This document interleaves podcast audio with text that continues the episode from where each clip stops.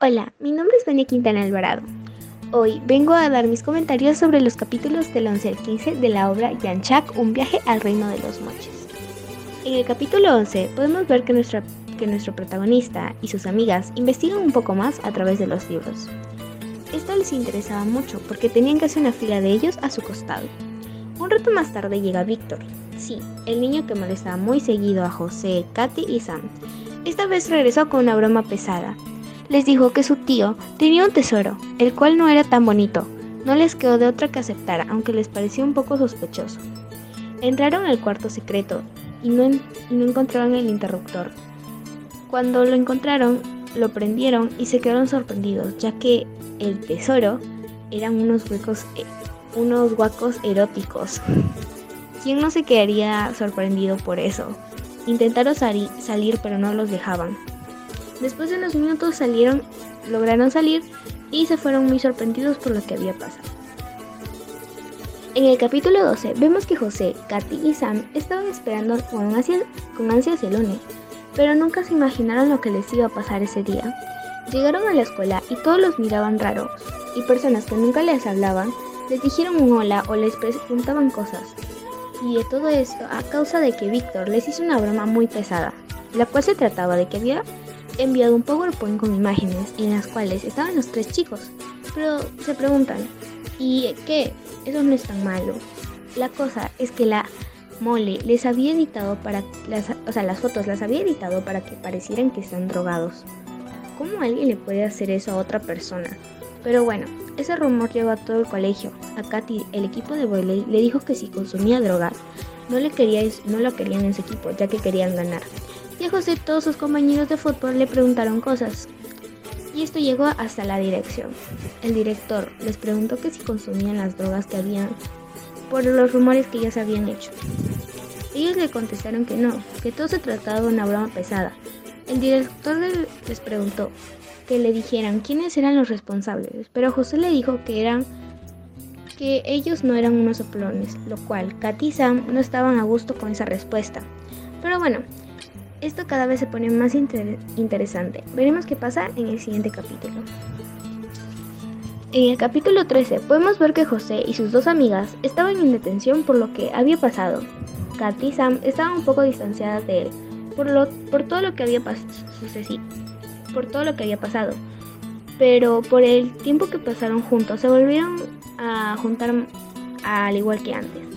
El lunes ya se acabaría el castigo. El martes tenían una excursión o una visita donde aprendieron mucho más sobre el trabajo que les dejaron, aunque al parecer em,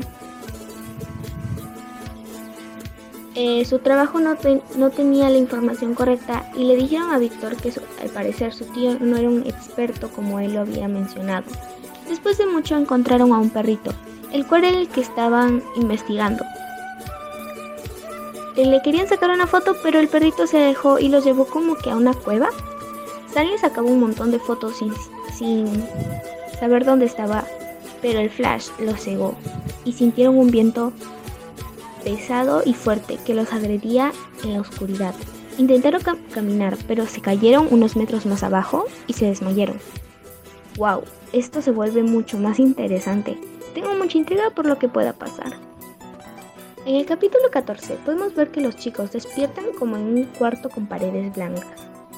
Primero despertó José, después Sam y por último Katy. Los tres tenían dolor de cabeza fuerte. Supongo que era por la caída. A su, costado, estaba el perrito. Él era el que los había traído hasta aquí. Sam aprovechó y le tomó la foto, pero también se encontraron a un niño que parecía enfermo. Hablaba del idioma moche, se quedaron sorprendidos. No, enten no entendían nada, o bueno, no entendían cómo es que alguien había, estaba hablando moche en esos tiempos, porque aún no sabían que habían viajado, o sea, que estaba en otro tiempo. No tuvieron muchas teorías que podían ser ciertas, pero al parecer habían como que, como dije, viajado en el tiempo. El niño, el cual se habían encontrado, se llamaba Miker. Tenía náuseas, pero no sabían el porqué o la causa de eso. Después de un rato se empezaron a preguntar dónde estaban. Cada uno dio su teoría, pero Katy recordó algo que la verdad sí podría ser cierto, y lo era, que era que en la habitación donde se encontraban en tiempos atrás se usaba para dejar aquí a las personas que iban a ser sacrificadas, a las, cuales les daban San Pedrito. Esto causaba náuseas y Mika tenía esos síntomas. ¿Coincidencia? No lo creo. Se asustaron, pero quedaron en esconderse si escuchaban algún ruido. En el capítulo 15 podemos ver que los chicos van escuchando unos tambores. Mika les dijo que se escondieran. No dijo el por qué, pero le hicieron caso. Se escondieron bajo una manta. También, estaba con, también estaban escondidos con el perrito. Después Mika les dijo que tenían que irse a su casa. Se fueron con él, pero aún no entendían dónde, dónde estaban o por qué se tenían que ir.